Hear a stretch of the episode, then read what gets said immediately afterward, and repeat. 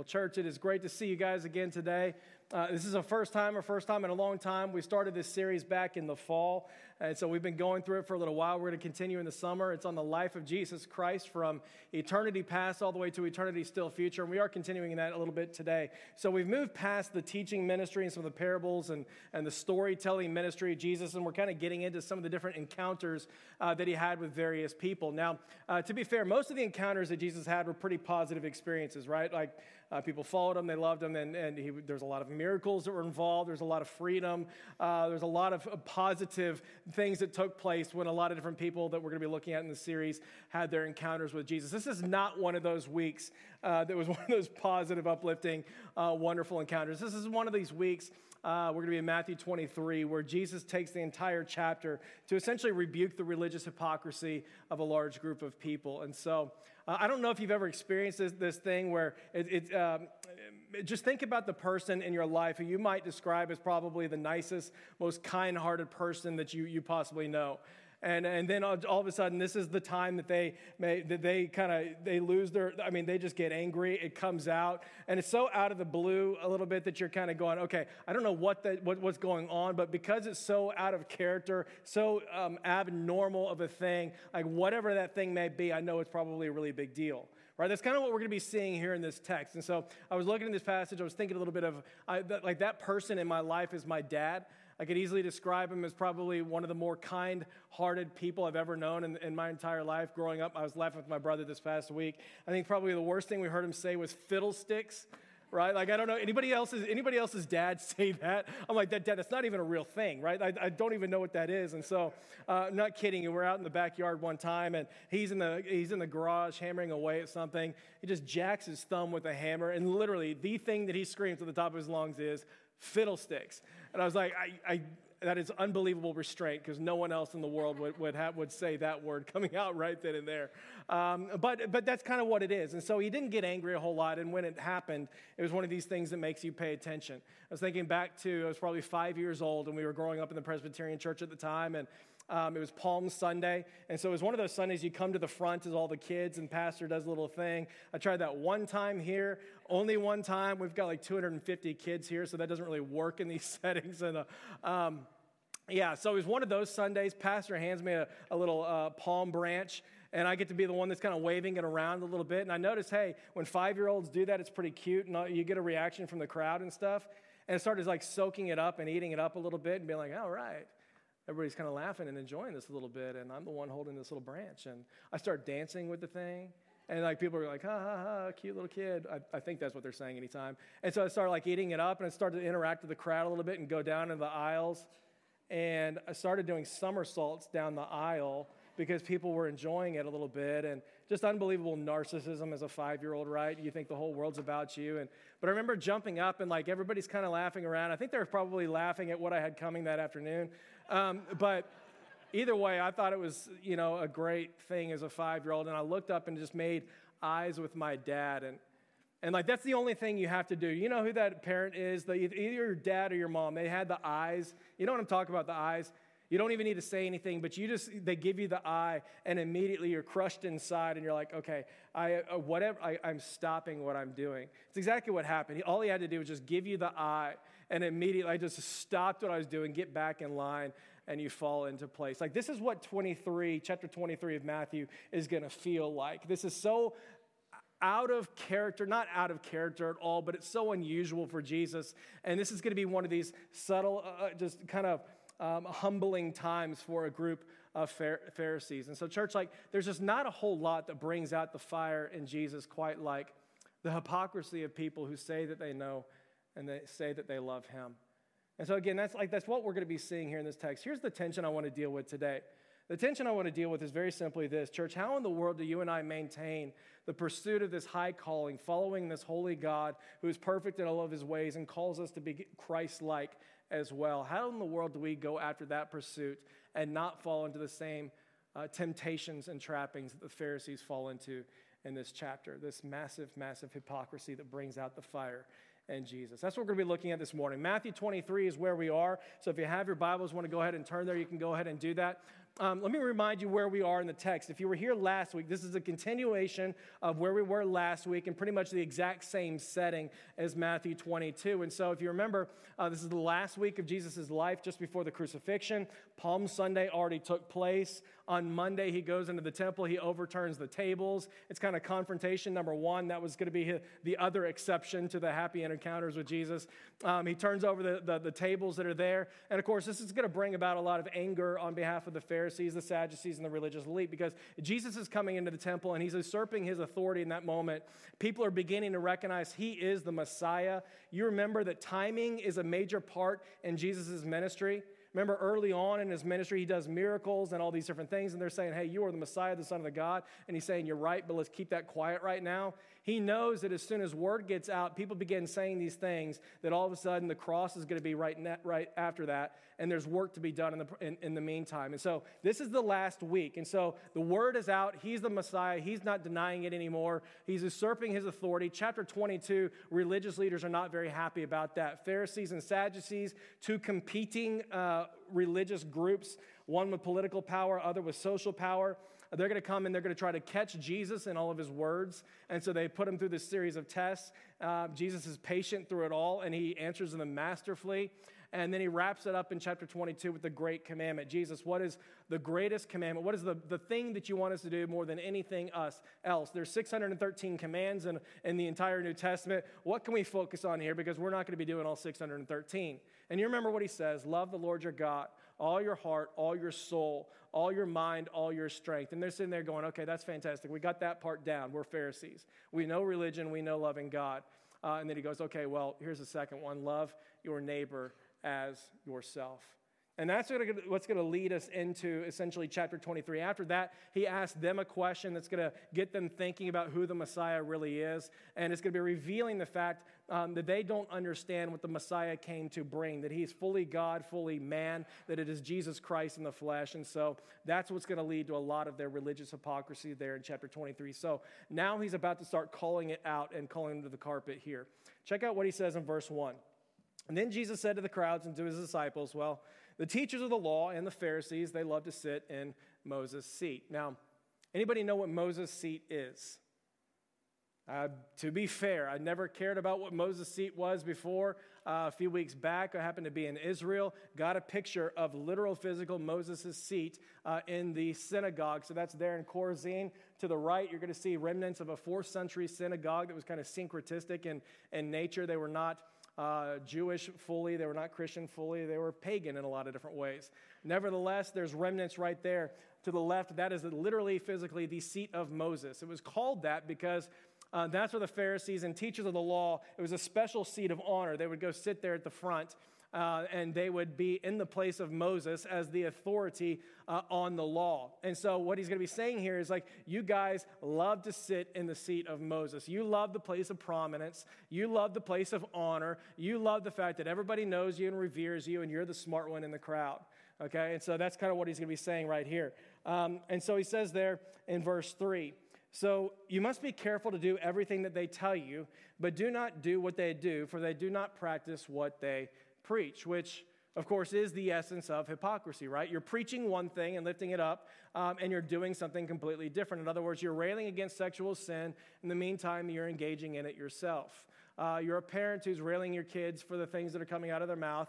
Meanwhile, they learn those exact same words from you, right? And so, like, you're not practicing what you preach. It's hypocrisy 101 right there. Verse 4, it's going to say that they tie up heavy, cumbersome loads, loads and they put them on other people's shoulders, but they themselves are not willing to lift a finger in order to move them. In other words, they are demanding more of the people that they are teaching than they're willing to do themselves. In other words, they are preaching this works based law, which no one is able to fulfill in and of themselves. And, and therefore, they are putting this giant burden on the people that they're supposed to care for at that point in time. Verse 5 says that everything that they do is done for people to see. You ever see this before? Has it ever been the case where we like being religious on Sunday and not so much on Monday? When the crowds are gathered, when there's um, social benefits to me being at the church, I'm all about being really, really, really religious. And then when it may cost me something in the middle of the week, it's I'm just kind of gone and out of there. I mean, these are the people that um, they're not going to be praying unless there's a crowd around them making them pray. These are the people that um, they're not going to be giving unless they can post about it on social media or have a news article about how generous they are or the ribbon cutting ceremony or something like that. Otherwise, they're not going to be giving in anything. Everything that they do is for other people to see. In verse 6, it says that they love the place of honor. I like, like this one. They love the place of honor at banquets and the most important seats in the synagogues. In other words, they like sitting on Moses' seat. They love uh, all the titles, they love the recognition.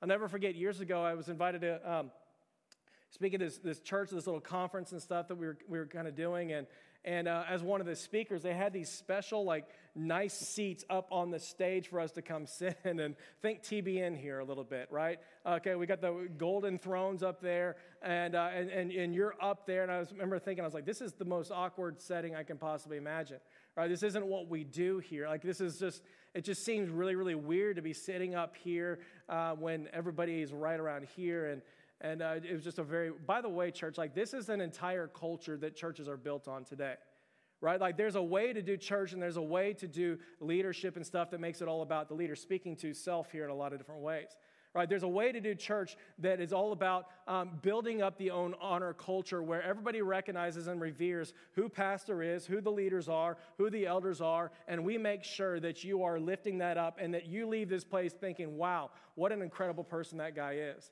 Like there's an entire culture that is being built around that kind of a thing right there that is saying, hey, you know what? I love the time and attention. I love some sort of notoriety, and I'm going to speak and preach in such a way that's going to make sure that you all know how awesome this is up here.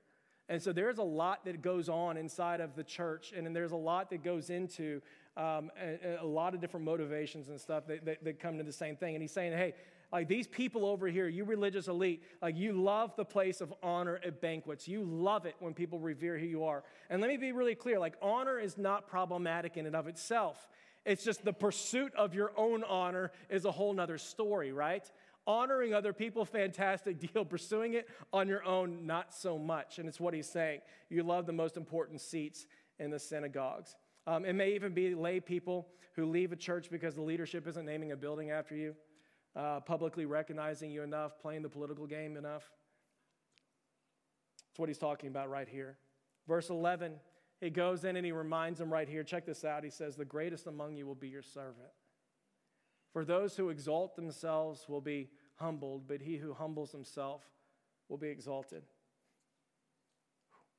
I remember sitting there, like as it late in high school, beginning to walk with the Lord and, and started to kind of realize a number of different things. And I remember reading this passage, this being one of the first verses that I tried to commit to memory because I remember reading this verse and just kind of just being struck like dead in my tracks right there, going, wow, like that is so not who I am. I go, uh, Lord, I'm Father, I, I, I'm that five year old kid that loves the limelight, that loves doing somersaults down the aisle, loves people's attention and praise, loves being the center of attention. And I remember personally reading this, kind of going, okay, God, oh my gosh. Father, do not ever let me get to this place where you're going to need to do the humbling for me. God, let, let me not get to this place where I'm going to be on such a high horse and on such this, this thing that is all about me, where you see fit to take me down a notch. Father, would you just humble me right now in this place? God, let me not become self absorbed or self exalting or anything of that nature. This is a very, very terrifying passage. Circle chapter 11 and 12. He who exalts himself will be humbled, and he who humbles himself will be exalted. The greatest among you will be your servant. He continues from here on out, and there's a number of different woes here in this passage. Um, there's seven or eight of them, depending upon your translation. 14 may not be um, original, nevertheless, it's legit. Uh, he says, Woe to you, teachers of the law and Pharisees, you hypocrites. He says, You guys shut the door of the kingdom of heaven in other people's faces. Verse 15, uh, you hypocrites, you travel over land and sea to win a single convert. And when you've succeeded, you make him twice as much a child of hell as you are. Church, did you catch what he just said right there? Like you guys, we, we, you, you do missions. You will travel over land and sea. You will go and, and do all these different things. And when one person becomes a convert, you're going to celebrate in all these things. And in the middle of the way that you're passing on the faith, in the middle of the way that you are doing evangelism, in the way that you are uh, discipling other people, you are making them just as much a child of hell as you are. In other words, church, um, the end does not justify the means. You ever heard anybody kind of say, hey, if just one person comes along and is saved today, then it's all going to be worth it? Like, it's not what Jesus is saying here. He's saying that the means actually matter. The end does not justify the means. There's a way to go about the means of your evangelism, of your mission strategy, of your discipleship over here, whereby, hey, you may get one convert that comes to your side. Fantastic, but you're turning them into just as much a child of hell as you actually are, too. And he's saying, Woe to you, Pharisees and you hypocrites, because that's what you're passing on down the line. He continues in 23, and I love this. He says, You give a tenth of your spices, your mint, your dill, your cumin. Um, right, they're tithing spices right here. We don't really do that here. I'm grateful you're not putting this stuff in the offering plate. Um, right, but church, like, this is what you're doing. You're giving a tenth of what you have. That's what they did. They're giving a tenth of what they had. And you're doing that here, but here's what he says circle this one, but you've neglected the more important matters of the law justice, mercy, and faithfulness. I'm so grateful that you are tithing and you're giving a tenth of what you have, but you, in doing so, you have neglected the greater, the higher priority matters of the law that are going on right here justice and mercy and faithfulness. Verse 24 you blind guides, you strain out a gnat and you swallow a camel. In other words, you major on the minors, you minor on the majors. Verse 27 You are empty, whitewashed tombs. You look beautiful on the outside, but on the inside, you're full of dead bones and everything that's unclean. Woe to you, you teachers of the law, you Pharisees and hypocrites. You build tombs for the prophets and you decorate the graves of the righteous.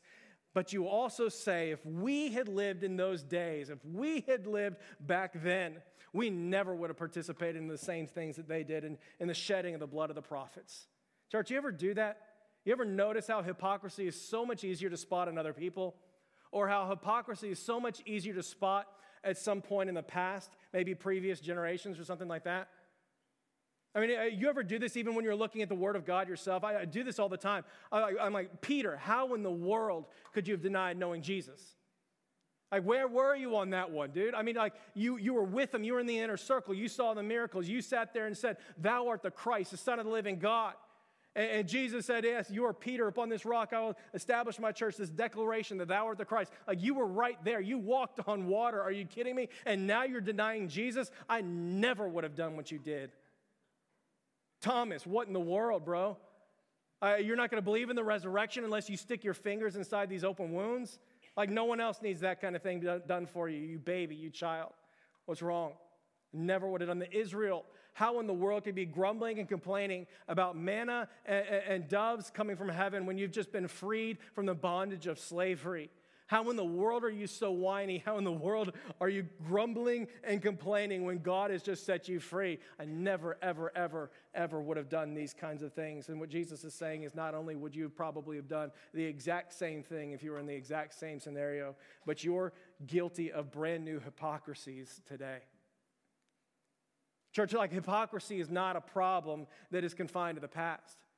Like, this isn't a problem of previous generations that we've grown out of. It's not a problem just for the Pharisees and these religious elite that were sitting there around Jesus at that point in time. Like, this is a problem that has plagued humanity, whether you're religious or not, from the very beginning of time.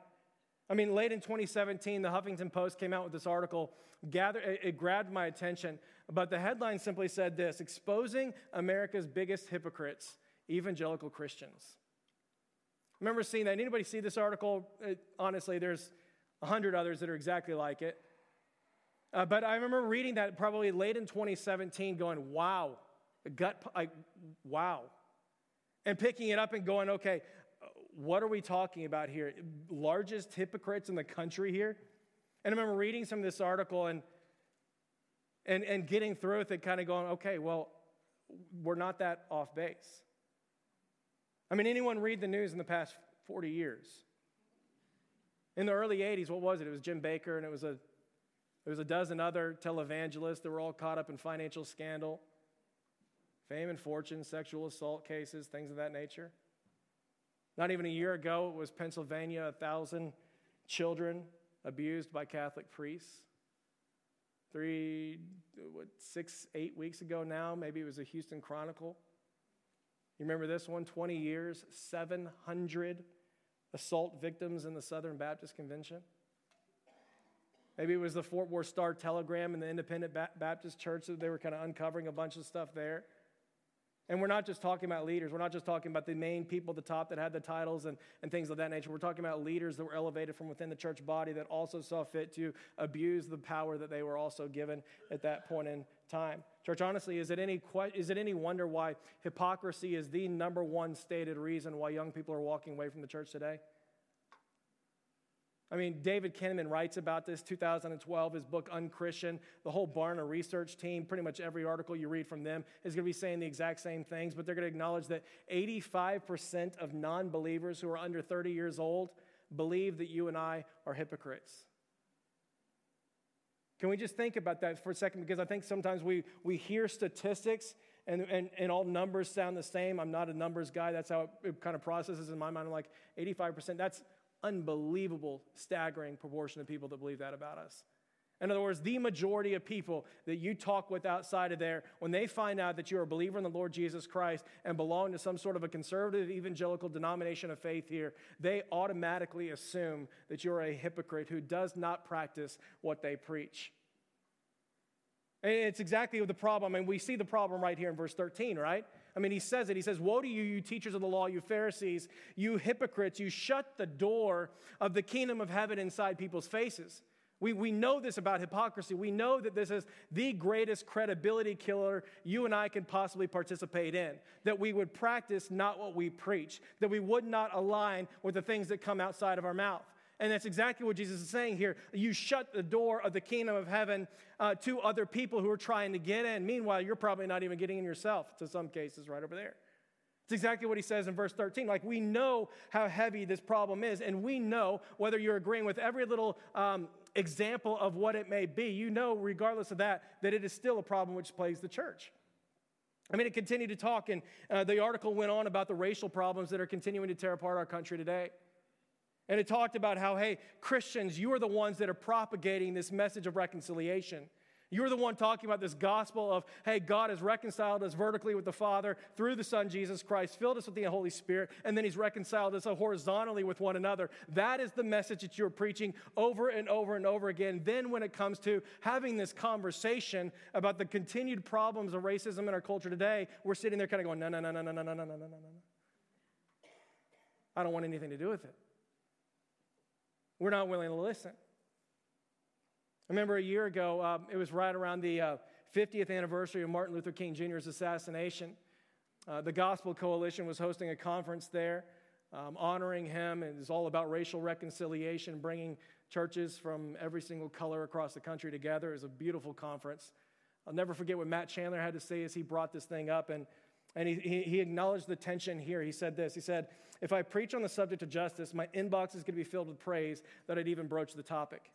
If I apply the subject to race, then all of a sudden I'm a Marxist or I've been watching way too much of the liberal media. If I preach on abortion, I'm applauded as courageous, a ferocious man of God. If I speak about race, then I'm being too political. If I quote Martin Luther, the great Protestant reformer, I can count on getting praise, even though he was horribly anti Semitic in his latter years. If I quote Martin Luther King Jr., my inbox is filled with comments about his gross immorality, or that again, I'm once again being too liberal, like somehow racial equality were only a liberal political matter and not something that is central to the heart of the gospel.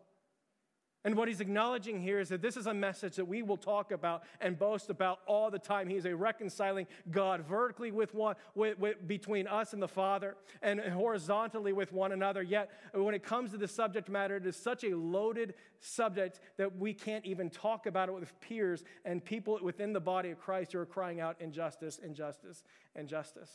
The article, it didn't stop there. That's not just one of the, that's just one of many million different examples. It continued to talk about the number of different acceptable sins in our culture today.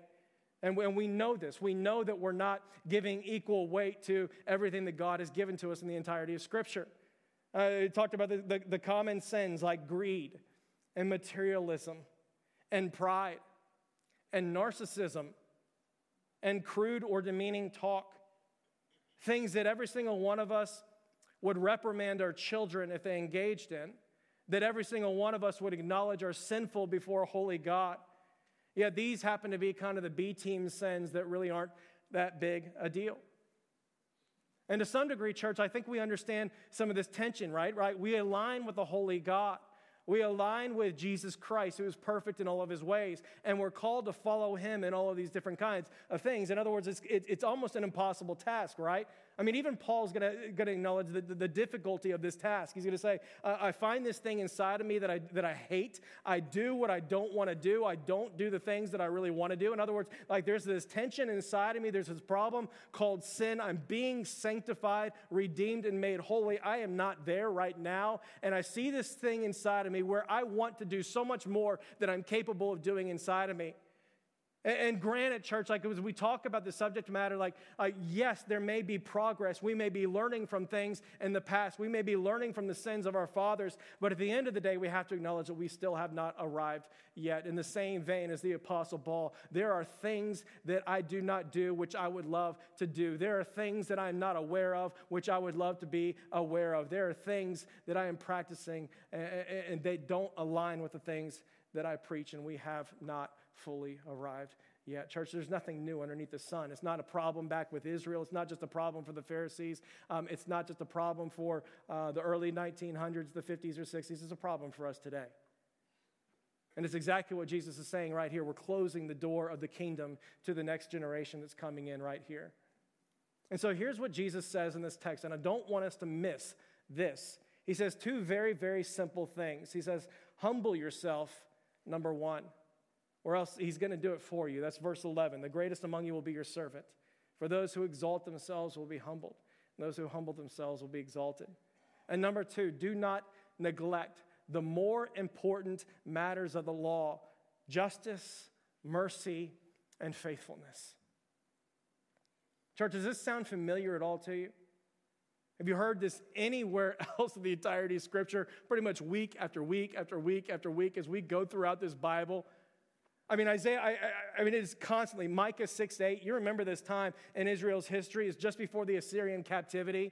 Things are not going well for Israel. They're, they're in the same place as the Pharisees, hypocritical religious practice. They're not, they're, they're not practicing what they preach. The judgment of God is about to come upon them, right? And you, and you know this is going to come upon them through the Assyrian captivity, right around 722 BC. And the prophet Micah, he cries out to God a little bit before this takes place, and he says, Okay, God, like, what do you want from us? What do you actually want us to do? And you remember this famous little verse. It's very, very simple, but he goes three things. Here's what I want you to do do justice, love mercy, walk humbly with the Lord. That's it. Be humble.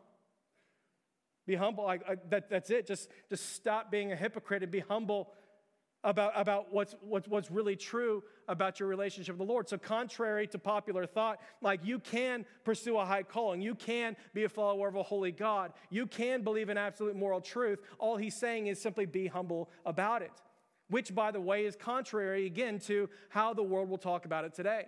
I was reading an article from Psychology Today uh, that was making the case that uh, if you believe in absolute moral truth, if you believe in objective eternal truth, as in a monotheistic view of God, some sort of external view of truth, uh, you cannot help being a hypocrite because you will not be consistent. Which is exactly why so many in our world today are trying to make truth this thing which you discover from within yourself. It used to be the case where truth is something that exists outside of you, um, there is a God. He spoke. The world came into existence. He has authority. He divines truth. Uh, he wrote the rules. He defined how everything. It used to be that truth existed outside of you, and it is our job and responsibility, sort of, to come into, into understanding of what that truth may be, and then come into submission to that one to that now truth. And so that's not how things are happening today. Today, you're going to hear things like discover the truth, which is in, inside of you. Or you're going to hear things like, oh, that's true for you, and this is true for me. I'm so glad that that religion is true for you, that that way of life is true for you. It's not what's true for me. And what Jesus is saying here is like, you don't actually have to ditch out on an objective view of truth or a high call, high view, high standard of morality, or even this high calling of being a disciple of the Lord Jesus Christ, who is perfect in all of his ways. All you need to do is simply be humble about it. You need to remember who it is that you are in light of who He is and everything that He has done on your behalf. I mean, just stop boasting about everything that you've achieved and start, start boasting about everything that you've received, like that you have not gained anything for yourself. It's what Paul's going to talk about when he says it is a trustworthy statement, one worthy of full acceptance, that Christ came into this world to die for sinners, among whom I am foremost of all. Church, what would it be like if that is how we talked about the gospel and everything that I live for and everything that's true about my life? Like, this is the Apostle Paul, the author of the majority of the New Testament, the greatest missionary that the world has ever known. And he's simply sitting there kind of going, like, this is not about my righteousness. This is not about the fact that I've nailed this, that, and the other, or the fact that the Holy Spirit is using me to write a book which is going to last for the, for the, till, till Jesus returns again. It is not about those things. I know who I am. I am the foremost of sinners sinners, and I'm in desperate need of God's grace, which He has lavished upon me every single day. Philippians 3 3, I love how he talks about it. He says, It is we who boast in Jesus Christ, and we put no confidence whatsoever in the flesh. Church, like, what would it look like? Would hypocrisy be an issue if that's what we boasted about and that's how we talked about the gospel? That the world had no confusion about what it is we believe about the gospel. Church, if you ask the average non believer today what Christianity is, what are they going to tell you? You're more good than you are bad. You're self righteous people that you think that you know the right way, you have a moral code, you're able to do better than other people. That's why they believe that we're hypocrites over here. Like, what would it look like if we were people that boasted in the grace of the Lord Jesus Christ? That I, like Paul, am the foremost among sinners, desperately in need of his grace, for God to come and do in and through me, for me, through Jesus Christ, that which I could not do for myself. I mean, Paul's going to be making this case and he's going to be saying, Look, if any of you have any reason to boast, it's me right? He's going to say that circumcised on the eighth day, the people of the tribe of, Israel, of Benjamin, Hebrew of Hebrews, in regard to the law, I was a Pharisee. In other words, I knew it and I tried my darndest to be able to observe it. Uh, as for zeal, I persecuted the church. As for righteousness based on the law, I was pretty much faultless. In other words, I had that thing down. And listen to how he thinks about it. He simply says this He says, None of what I have has, has anything to do with me. I consider it all garbage that I may gain Christ and be found in Jesus Christ, not having a righteousness of my own that, com- that comes from the law, but that which is through faith in Jesus Christ, the righteousness that comes from God. In other words, church, like none of what I have has anything to do with me. It has all been gifted to me in Jesus Christ. I am righteous because Christ has declared that I am righteous because I am covered in the blood of Jesus Christ, and He has gifted me this righteousness here. I, mean, there's, there, it's why he says that it is not by works of righteousness, but it is according to God's mercy that he saved us. Church, where would we be if all we boasted about was the incredible amount of grace that we received in him? That I was lost and dead in my sins, hostile in mind, and engaged in evil deeds. And in the middle of that place, God, in His infinite love, sent His Son, Jesus Christ, to come and to live the righteous, holy life that I was not ever able to live and die a death upon a cross so that I might have life with him for all of eternity. What if that was a thing that we boasted about so that there was no confusion about where we stand before God? I, like Paul, am the chief among sinners, but praise God Almighty that God in his infinite love has given me grace. It's a call to humble yourself and to step back off that stage and to step back off that high horse and to be able to say, you know what, yeah, I, am I've sinned against you, my brother, my sister. I'm wrong. You're right.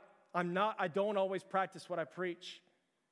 You're right. I'm ignorant in a lot of the things that I do. And I want to learn and I want to grow. He simply says, humble yourself and stop boasting like it's about anything that you've achieved. He continues, and the second thing that he says is just don't forget the greater laws of justice of mercy and of faithfulness.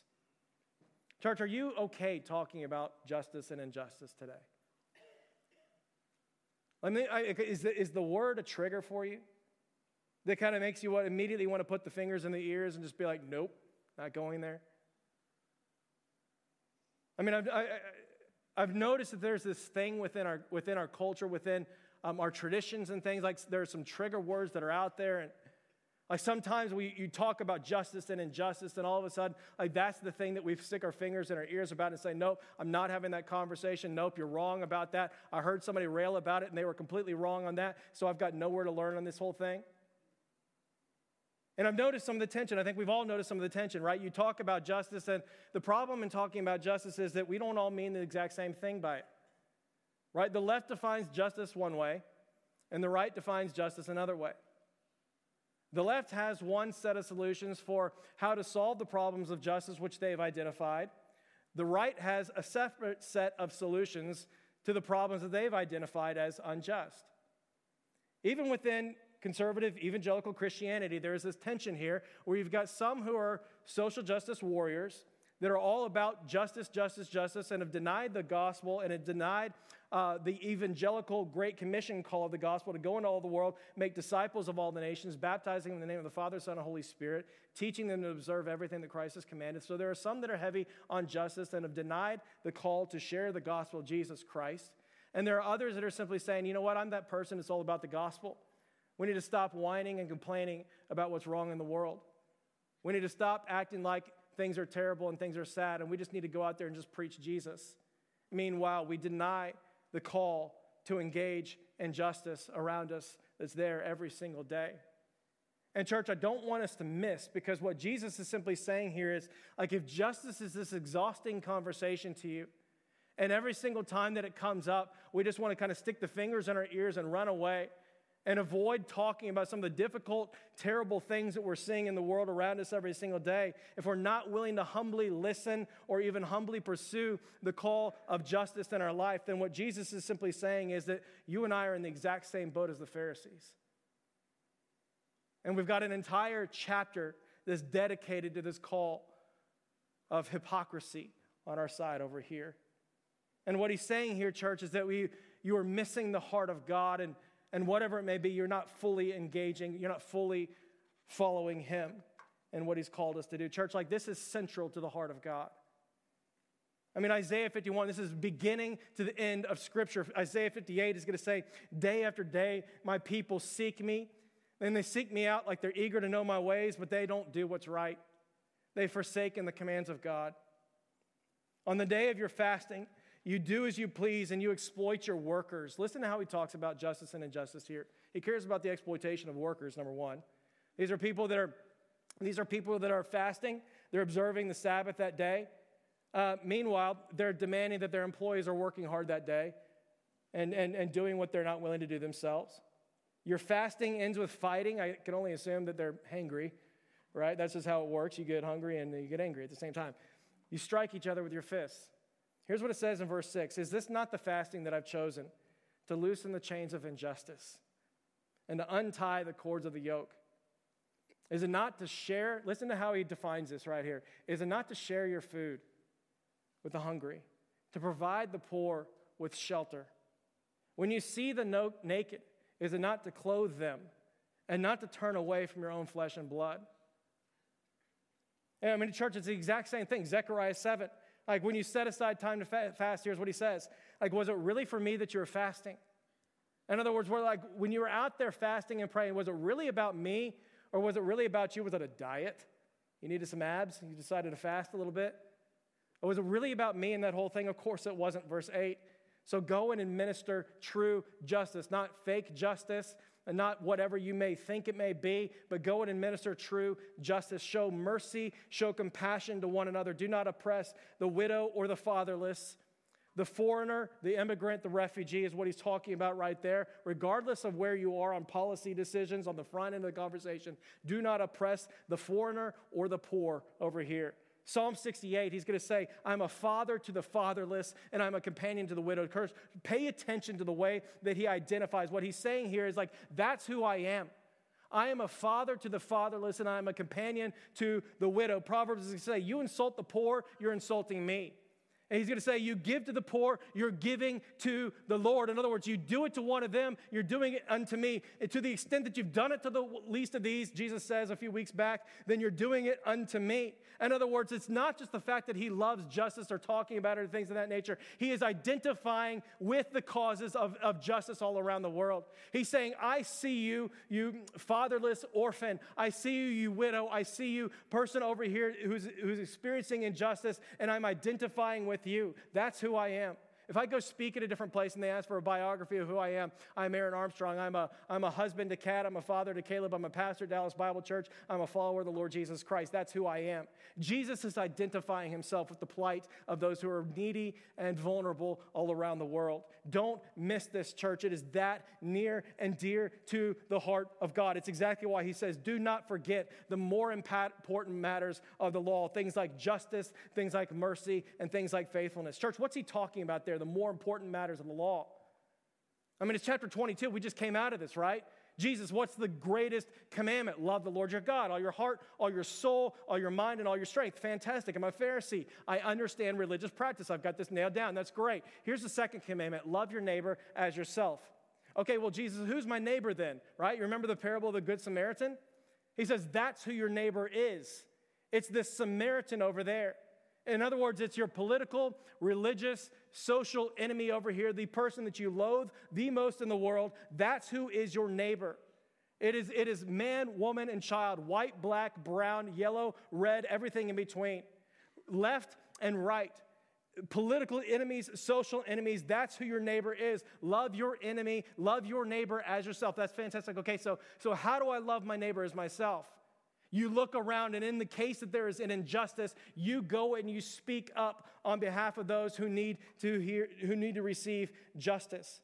It's exactly what's going to be said. Proverbs 31. I love this. King Lemuel's mother is instructing him on how to be an incredible king. And here's what she says She says, Speak up on behalf of those who cannot speak up for themselves. Defend the rights of the poor and needy. What rights are you talking about there? Defend the rights of the poor and needy. Church, like that's what we're talking about right here. We're talking about the application of the second greatest command, whereby you and I speak up and we generously reach out in order to elevate the vulnerable and the needy. And so you need to understand, like, we're not talking about anything that conflicts with the gospel of grace. What we're talking about here is justice being an extension of God's grace that reflects the heart of the Father, who, even though he was rich, for our sake he became poor, so that us, so that you and I, through his poverty, may receive his grace and then become rich. Church, like that's what justice is, is an extension of the grace of the Lord Jesus Christ into the world to lift up the vulnerable and the needy, knowing that that is exactly what God has done for us in the life, death, and resurrection of Jesus Christ. When we were lost and dead in our sins, when we were vulnerable and needy, God fixed his love on you and me, and he did not leave us alone. He did not stay silent in the middle of that time. He came to us and he sent his son, Jesus Christ, that you and I may receive his grace and also be lifted up. It is not in conflict with the gospel of grace, it is an extension of the gospel of God's grace.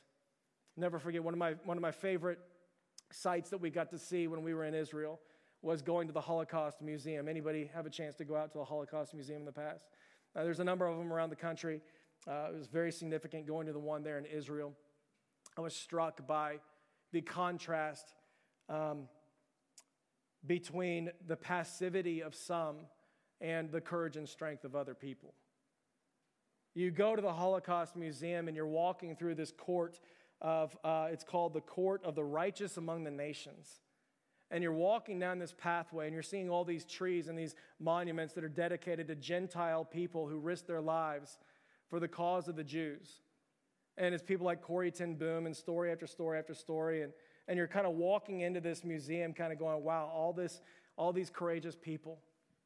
And then you walk in and it's a completely different story of how people were complicit in through their silence to what took place during the Holocaust. I mean, read stories of Pope, the Pope's statements, read stories of other Christian religious leaders. Read this one story from this pastor who's a Lutheran German pastor, very prominent one at the time. He spent seven years in a Nazi concentration camp. Um, there was this little monument uh, kind of up on the wall, and we weren't allowed to take a picture of it. So I wrote down this quote because when I read it, it just gave me chills to what was taking place. Here's what he said He said, First, they came for the socialists. And I didn't speak out because I wasn't a socialist. And then they came for the trade unionists, and I didn't speak out because I wasn't a trade unionist. What do I care? Then they came for the Jews, and I didn't speak out because I wasn't a Jew. And then they came for me, and there's no one left to speak out for me. Church, there's nothing new under the sun. And I remember reading that quote and just kind of just going like, oh, would that have been me? Would that have been me in that time? Like, would I have been passive? Would I have been silent? And I sat there and I just questioned and I just sat there and wondered. I was like, Lord, who needs my voice? Like, where am I being passive and where am I being silent today? What's going on around us where I'm sitting there kind of going, no problem, no problem, no problem, no problem? Meanwhile, like that is so near and dear to the heart of God, we can't ignore it any longer. Church, at the very least, biblical justice we've talked about in the past, it is a recognition of very three very, very simple principles. Number one, sin is the problem that plagues every single one of us. It just is. We've all sinned, fallen short of the glory of God. There's none who are righteous, not even one. It is exactly why there's no room whatsoever for religious pride anywhere. And it is exactly why the church has got to continue the Great Commission, preaching the gospel uh, everywhere that we go. Number two, sin not only kills us spiritually, but physically, relationally, and emotionally as well. You see this in the garden back in Genesis 3. As soon as sin enters the picture, Adam and Eve are hiding in their shame, emotionally disruptive, distant from God, aware of their nakedness, aware of their distance and sin. And then, of course, comes in the curse, and you remember the curse. It's just massive, massive destruction everywhere you look. And none of it was how it was ever supposed to be. I mean, there in the garden, before it all entered the picture, we were supposed to be co equal image bearers of God, working together for the good of creation and the glory of God's name. And now we're sitting here talking about things like domestic abuse, sexual assault, Me Too, Church Too, 50% divorce rate, which is leaving families just ripped apart. And none of it's how it was ever supposed to be. It's supposed to be blessing and provision. And now we're talking about things like pain and poverty. You know, back in 1980, West Dallas over here was identified as the second most dangerous neighborhood in the entire country, like right here in our backyard. 90% of all freshmen would end up dropping out before they reached their senior year in high school. 90% would drop out and never finish high school. The infant mortality rate in West Dallas, not third world countries, the infant mortality rate in West Dallas in 1980 was 42%. 42 children out of 100 dying because they did not have access to proper health care. By contrast, that number is 5% in the rest of Dallas. There's disparity there, correct? It's supposed to be this fruitful garden that was full of beauty and provision, and now we're talking about things like homelessness and joblessness and this ground that doesn't want to be worked. And church, every single social injustice that we see today is a byproduct of our sin. Spiritually, we're separated and alienated from God. Physically, our bodies are breaking down and they're falling apart. Relationally, we're divided with hostility and racism, abuse, and divorce. Emotionally, we are conflicted with fear and anxiety, anger, jealousy, and shame. Praise God Almighty that when Jesus came, he came to undo everything that sin destroyed. Church, it's, it's partially right now, fully still future.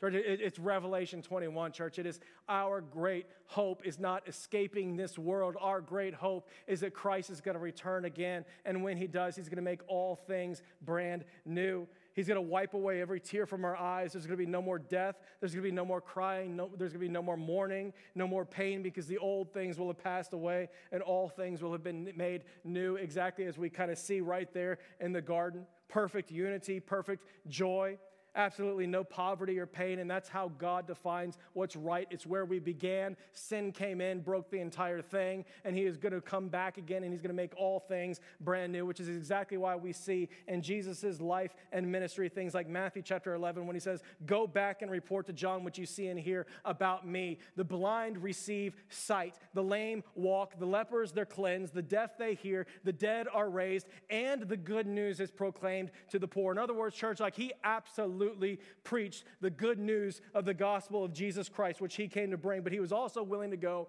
and be the good news. Church, do not miss what happened. He touched the lepers when no one else wanted anything to do with the lepers. He went to the blind when no one else wanted anything to do with the blind. He went there and saw the lame, the crippled, the destitute, and he spoke to them. He elevated women in his day and he, he, he talked to them publicly. He rejected racism by elevating the Good Samaritan in this parable, and then later on by destroying the dividing wall of hostility which existed in the court between Jews and Gentiles. He destroyed the entire thing, making in his flesh one brand new man in his body. Like he went to the hungry and he gave them food. He went to the possessed and he made demons flee. In other words, church, like he didn't just come to preach, he came to undo everything that sin destroyed. Church, where in the world would we be if Jesus didn't care about the other stuff? Church, where would we be if he was not a God who is just deep inside of his core and cares about it intimately? And where would we be culturally if, if we just forgot the call of God upon our lives to go and to be in his hands and his feet. Thinking of Arvel and Aletha Wilson over in West Dallas. Anybody heard that name before? Pastors of West Dallas Community Church, heroes in this city. God has used them tremendously over the course of the past 40 years to bring about unbelievable community transformation in West Dallas today. 1980, West Dallas was the second most dangerous area of the entire country. Today, it doesn't even make a top 50 list. 1980, 90% of high school freshmen dropped out. Today, that dropout rate um, is down around 60%, which is still twice that of the rest of Dallas, but cut in half. The infant mortality rate used to be 42%, now it's 23%. Again, the rest of Dallas is still at 5%, and so, church, there's still work to be done. But, church, how in the world do you bring about community transformation for the glory of his name? Arvel and Elisa had a vision, Aletha had a vision of a church that would be a gospel preaching church, that would be a Jesus glorifying church, that would then be an extension of his hands and feet. And they would go into the community and they would care about elevating the poor, lifting up the cause of the widow, speaking up on behalf of people who couldn't speak for themselves. And so they partnered with ministries. They developed mentoring ministries like Mercy Street, where they partner people together with kids and they help to teach them life skills and things of that nature. They partner with uh, Brother Bill's Helping Hand, basic needs, life skills, clothing, food, and health. I mean, they, they, they, partner with medical clinics to come and to bring that infant mortality rate down and to give people basic health care in that community. Church, you go over there today and you're going to see a Serve West Dallas initiative, which is a gathering of believers across every denominational background, uh, across church names that are all coming together to serve the community with their hands, with their feet, elevating the gospel of Jesus Christ, but at the exact same breath, elevating justice. They're seeing injustice around them and they're choosing to speak up and to generously go out and do something about the problems that are around us. Church, where would we be if not for people like Arvel and Aletha? And people in our church body that are saying, that's not right. God, where can I speak up? Where can I go and engage these problems that are here today? Where can I learn? Where can I grow? And, church, all he says is just simply humble yourself. Don't neglect these greater matters of the law justice and mercy and faithfulness.